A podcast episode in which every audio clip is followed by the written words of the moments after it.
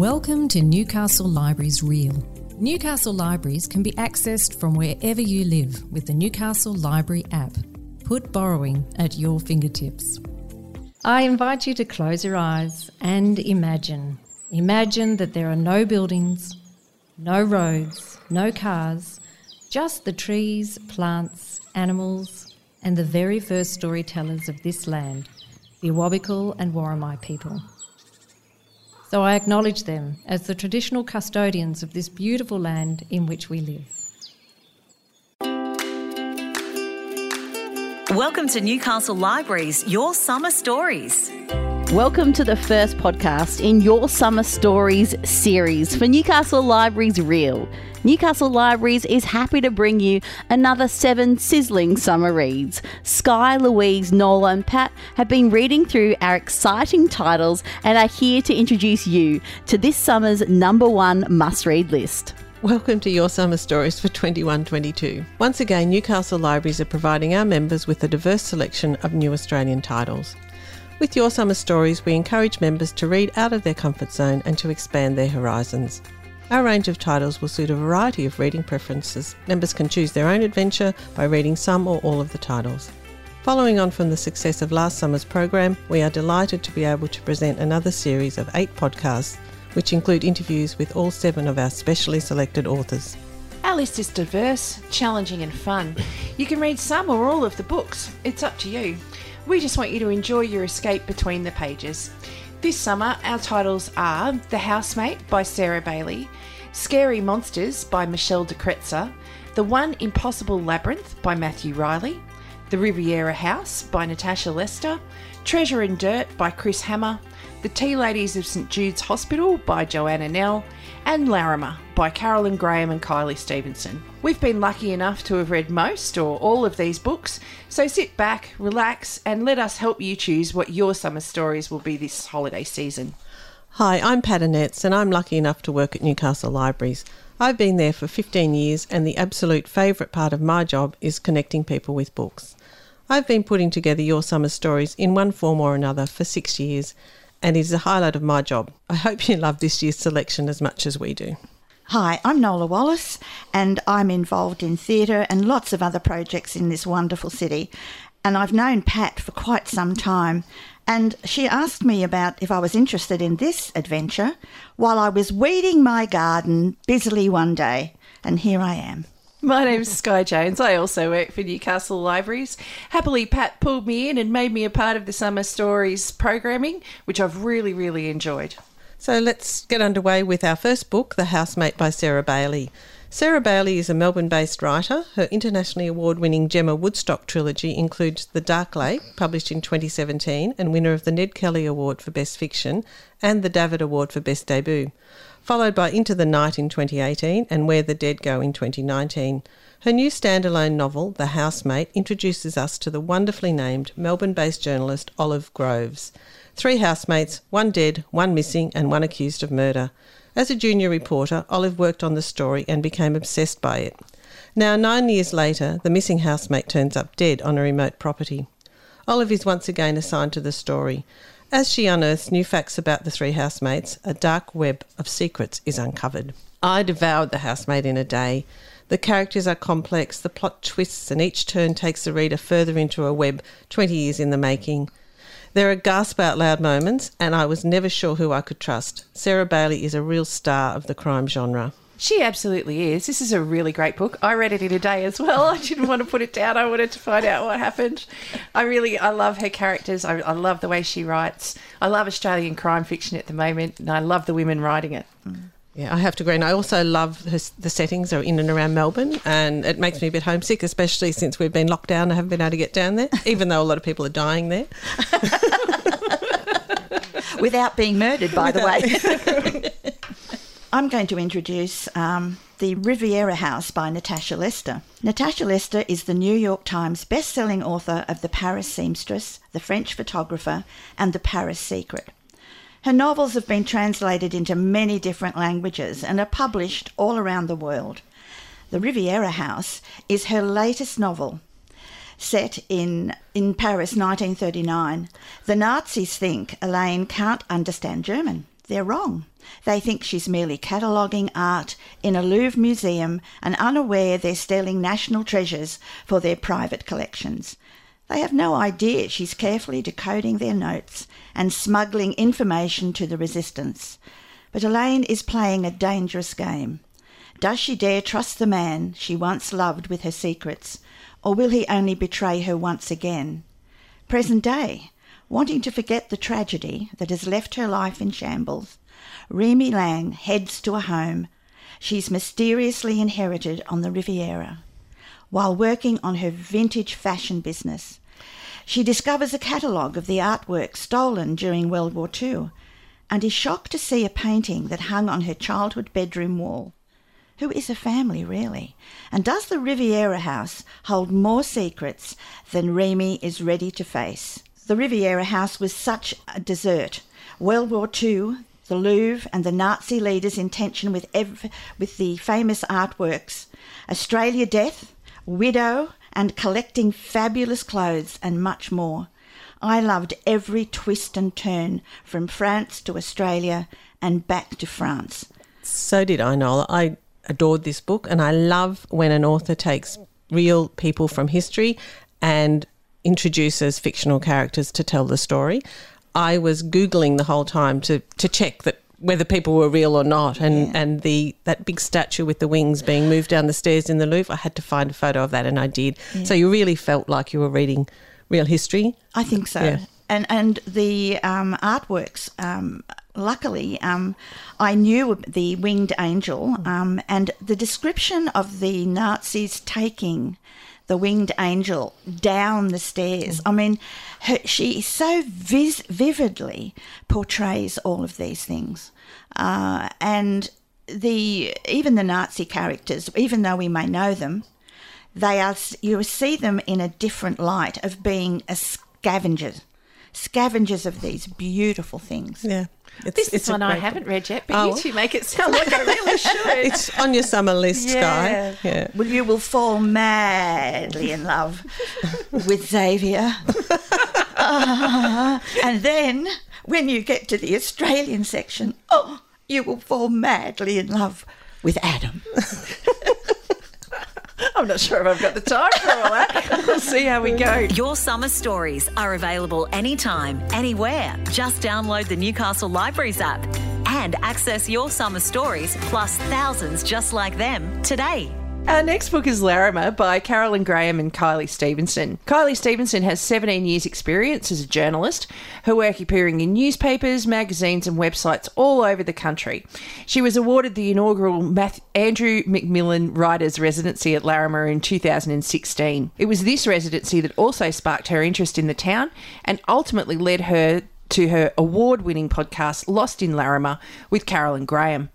Carolyn has worked as a newspaper reporter and magazine writer and now teaches journalism at Bond University on the Gold Coast and has almost completed her PhD. Larrimah, hot, barren, a speck of dust in the centre of nothingness of outback Australia, where you might find a death adder in the bar and a spider or ten in the toaster. It's also the town at the centre of one of the biggest mysteries outback Australia has ever seen. A weird, swirling whodunit about camel pies and wild donkeys and drug deals and crocodiles, a case that's had police scratching their head for years, while journalists, filmmakers, and even Hollywood turn up from time to time to ask what the hell happened. But whatever happened in Larrimah, it's strange and precious and surprisingly funny. Kylie and Carolyn have spent years trying to pin it down and find out what happened to Paddy Moriarty and his dog Kelly and how they disappeared. I listened to the Lost in Larrimah podcast when it first came out. I recommended it to so many people and I was a little disappointed when this book came out how few people had taken my podcast recommendation seriously. It, it, it really is. Larrimah is the kind of place I think that all Australians want to exist. We we love the idea of these really remote little quirky towns, mm. but none of us really want to live there. When I was listening to the podcast, I'm only halfway through the book, but when I was listening to the podcast, I could I grew up in a small town and I could see that bar in my head, and then I discovered the lovely ABC series, and all of the people were as I imagined them. It's just It's it's amazing. Seeing is believing with the pub, isn't it? Like you, you really do need to do that. I did ask um, when we were doing the interviews about why they chose not to put photos in the book because I really felt curious yeah, while I was reading it, and it really was because they're writing about actual people. Yeah, and you forget that, and it's a real truth is stranger than fiction. Well, I must get this book because uh, just listening to you, um, it brings back memories of my mother's family, who comes from up around Coonabarabran, and but she was raised in a little village where everybody knew everybody. Everybody um, was very close and yet very apart, and there was a definite distinction between the farmers, the wheat farmers, and the ordinary people who were most of the men in that village were uh, timber cutters. And tough men, really tough men. The women weren't too bad either, actually. I think you've got to be pretty tough to live oh, remote, and that that really does show Yeah. something that I think that's really beautiful in the writing of these two women is their love of mm. outback Australia. They love these tiny little towns. The way they write about heat, you feel mm. like you're experiencing it, and even the the discomforts that they experience, they write about it in such a way that's endearing and really, really quite lovely. It's it takes real talent. The more I read into this book, the more I question my own feelings about Paddy, who's gone Yeah. missing, and what I really thought about him. And they're able to present you all of those questions, and they still have this beautiful, healthy respect for this man and for this tiny little town of And 11 all the people, people who in it, fight. yeah. They're not putting. She's not. They are not putting them down. No, Oh, not no remotely. way. There's, No there's, way. It's absolutely judgment free. And I, I just think that that's so Oh, that's skillful wonderful. and Yes. wonderfully done. And we still don't know what happened no, to Paddy. still don't know where Paddy and Kelly are. Oh dear. I think that's a, um, a suggestion for uh, another book in that set exactly like that. So we find out what happened to, to Paddy.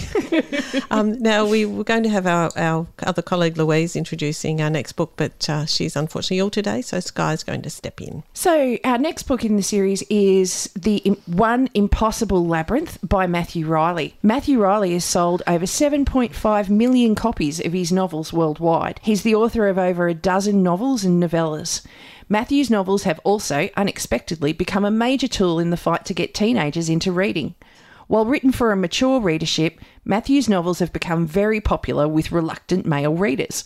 This may stem from Matthew's own childhood experience, citing his dislike for set reading projects in high school as his main inspiration to do it better. The continued success of his novels has been attributed to not only the accessible storyteller style of his writing, but also the highly charged and kinetic action sequences that take place throughout his works, deliberately making use of his unlimited budget of imagination to create scenes too big for Hollywood.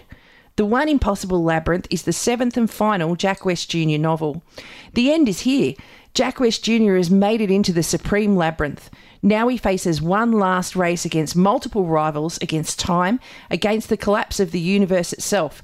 A headlong race that will end at, a throne inside the fabled labyrinth. But the road will be hard, for this is a maze like no other a maze of mazes, uncompromising and complex demanding and deadly. It all comes down to this, for it all ends here, now, in the most lethal and dangerous place Jack has encountered in all of his many adventures. And in the face of this indescribable peril, with everything on the line, there is only one thing he can do attempt the impossible. Matthew Reilly writes the most amazing books. I haven't read this one, and unfortunately, Louise isn't here to tell us her feelings about it. But those that I have read, I couldn't put down because he has this really great technique of nice short chapters. Something always happens right at the end. You have to read that next chapter. Luckily, Louise had the pleasure of interviewing the gorgeous Matthew Reilly, and you'll be able to hear that interview uh, being dropped from the 3rd of December right here on Newcastle Reel. Oh, I'm. I was rather interested in the comment there that the lack of interest in young males to read, and of course, as a teacher, an English teacher um, at high school, that was the bane of my my teaching life to try and get the boys to read. But then, when the school selects Emma for year ten Yes. how can you possibly give any boy that sort of encouragement? You know, to read Emma. It has no connection either uh, historically or even locally with, with the way they live. And you know. yeah, I saw Matthew Reilly at a um, writers festival, and he said exactly that. That he and he had to self-publish his first book, Mm. but he's they need to get Matthew Reilly onto the curriculum. I think. Don't they? 7.5 million copies Yes, can't yeah, be wrong. They can't be wrong. Okay, so for something completely different now, Scary Monsters by, by Michelle de Kretser. Michelle, she's won a swathe of literary prizes, including the Miles Franklin Award twice. She's not afraid to take on weighty social issues in her writing, issues which she approaches with verve, humour, and exceptional intelligence. Scary Monsters is her latest offering. This electrifying take on scary monsters turns the novel upside down, literally. Just as migration has upended her characters' lives, the book is actually in two parts together. Um, once you open, read one from one side and one from the other, so it's sort of an upside down book. Lily's family migrated to Australia from Asia when she was a teenager. Now in the 1980s, she's teaching in the south of France. She makes friends, observes the treatments handed out to North African immigrants, and is creeped out by her downstairs neighbour. All the while, Lily is striving to be a bold, intelligent woman like Simone de Beauvoir. Lyle works for a sinister government department in near future Australia. An Asian migrant, he fears repatriation and embraces Australian values. He's also preoccupied by his ambitious wife, his wayward children, and his strong minded elderly mother. Islam has been banned in the country, the air is smoky from a permanent fire zone, and one pandemic has already run its course. Mm. Three scary monsters racism, misogyny, and ageism run through this mesmerising novel. Its reversible format enacts the disorientation that migrants experience when changing countries, changes the story of their lives. I absolutely love this book. My first five stars of the year. I read it in two sittings Lily's story and Lyle's story, laughing, crying, and gritting my teeth in anger at what we could or may have already become. I've never actually read any Michelle de Kretser. Um, and although this sounds really, really interesting and, and probably sounds like a really crazy question from me who's just talked about true crime and the next book's about murder, but I don't, I, I, the thing that has made me hold off is how heavy. I feared that. sounds- I feared that. It arrived in the post, and I thought, oh, I have to read this. I loved it so much. I really loved. Um, it's light. It deals with heavy issues, but in a really light and joyful way. If even um, I, I, the the children in the Australian part, um, which was my favourite uh, section, are named Melbourne and Sydney. These people are trying so desperate to be part of Australian society. They think that they're very Australian names. The children, by the way, have fled Australia because it's too racist. Um, it, it, it really quite scared me as well because is that where we're heading? Um, but it didn't terrify me, you know, it, because it's just her touch is so light dealing with those things. Yeah, I, I really, really recommend it. Again, I said my first five stars of the year. I have Quite a- the endorsement. I've got an Asian student that I um, I'm uh, coaching through the HSC, and he in in the, the study of his poetry, it's um, Asian poets, Australian Asian poets, and in all of those poems, these sort of things. I just raise their head, and it's been really interesting because he's uh, Asian, but he's born in South Africa and has lived here since he was very young. So it was very interesting to hear the, the difference, like not in a horror section thing, but um, it was just interesting. He might find this book interesting Yes. itself, particularly when Lily, uh, as an Australian migrant, goes to, to France. Right. So there's that whole story of a different type Yeah. of migration. Yeah, that's really great. Why not dip your toes into your summer stories from Newcastle Libraries? Simply visit the Library Lounge on the Newcastle Libraries app or the website newcastle.nsw.gov.au slash library. The Tea Ladies of St Jude's Hospital. Joanna Nell was born in the UK and studied medicine at Cambridge and Oxford universities. Her essays and short fiction have won multiple awards and been published in medical journals and literary anthologies. A former ship's doctor and now working as a GP, Joanna writes character driven stories, creating older characters who are not afraid to break the rules and defy society's expectations of ageing. The Marjorie Marshall Memorial Cafeteria has been serving refreshments and raising money at the hospital for over 50 years. Staffed by successive generations of de- dedicated volunteers, the beloved cafeteria is known as much for offering a kind word and sympathetic ear, and often unsolicited life advice, as for its teas and buns. Stalwart Hilary has worked her way up through the ranks to manageress. Joy has been late every day since she started at the cafeteria's newest recruit. 17 year old Chloe, the daughter of two successful surgeons, is volunteering during the school holidays because her mother thinks it would look good on her CV. Chloe is at first bewildered by the two older women, but soon realises they have a lot in common, not least that each bears a secret pain. When they discover the cafeteria is under threat of closure, this unlikely trio must band together to save it. I adored the wonderful characters in this colourful tale of adventure, accident, wrong choices, family, and the fabulous climb of overcoming so many difficulties.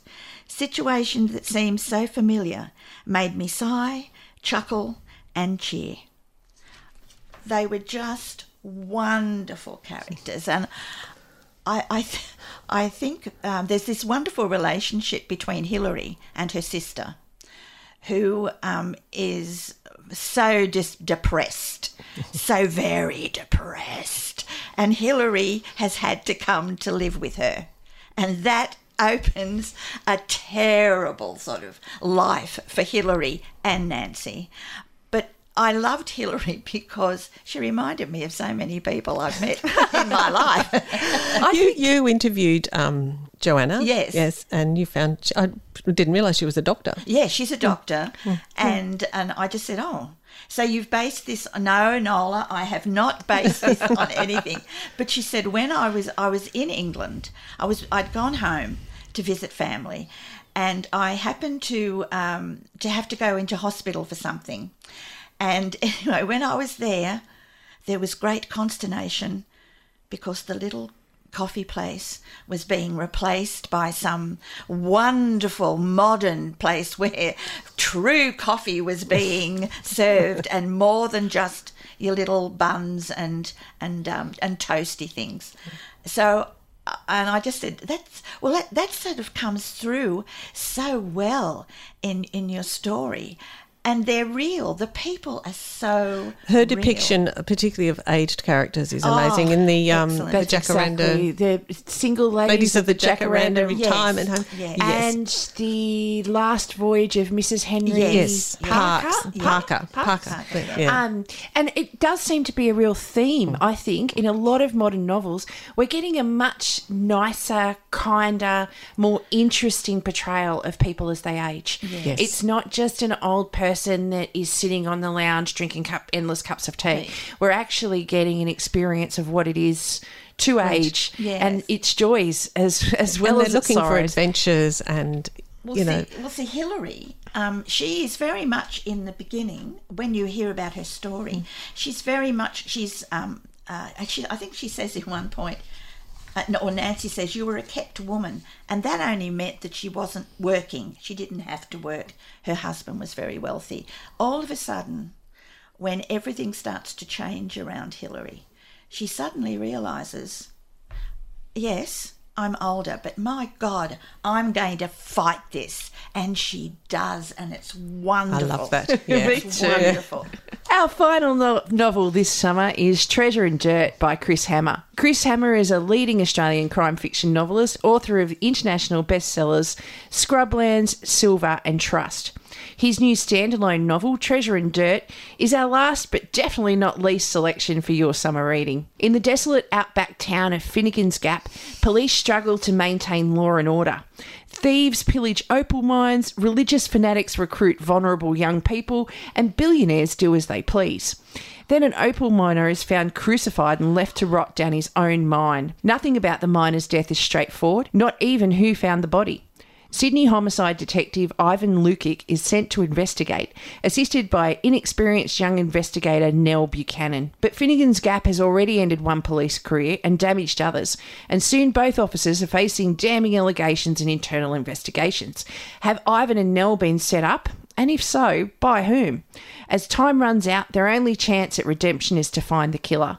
But the more secrets they uncover, the more harrowing the mystery becomes, as events from years ago take on a startling new significance. I've got to say, Chris Hammer is, is pretty pretty much my favourite author right now. Yeah, it's hard to beat, isn't he? Uh, he really, really is.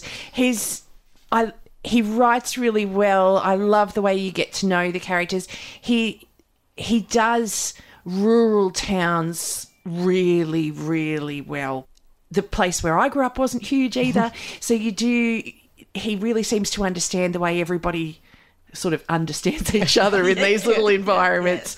Um, he he sets a cracking pace. Yeah, he does. I also love the way he he always seems to involve a little bit of political intrigue Yes. and corruption, which possibly stems from his days as a journalist. I don't know, but I do love looking for that in his books as well. I, I really found Yeah, that too, and yeah. I made the same assumption. I thought, oh, this is because this is where his interests lie, and fortunately, so do mine. So I, I really, really liked it. When I was trying to describe it to somebody else, I found when I when I gave the description, you know, there's religious fanatics, there's a cult leader, there's crazy billionaires doing whatever they please, there's a guy that's been crucified. It didn't sound really good. Oh, they said, oh, based on fact.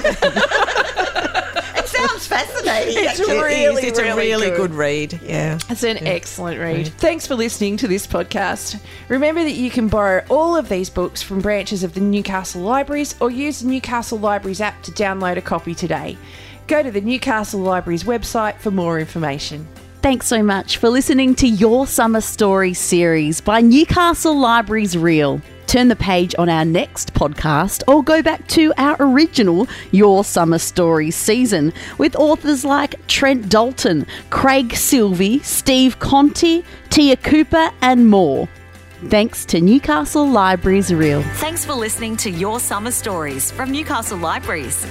Why not take a dip and a sip, then rate and review us wherever you listen?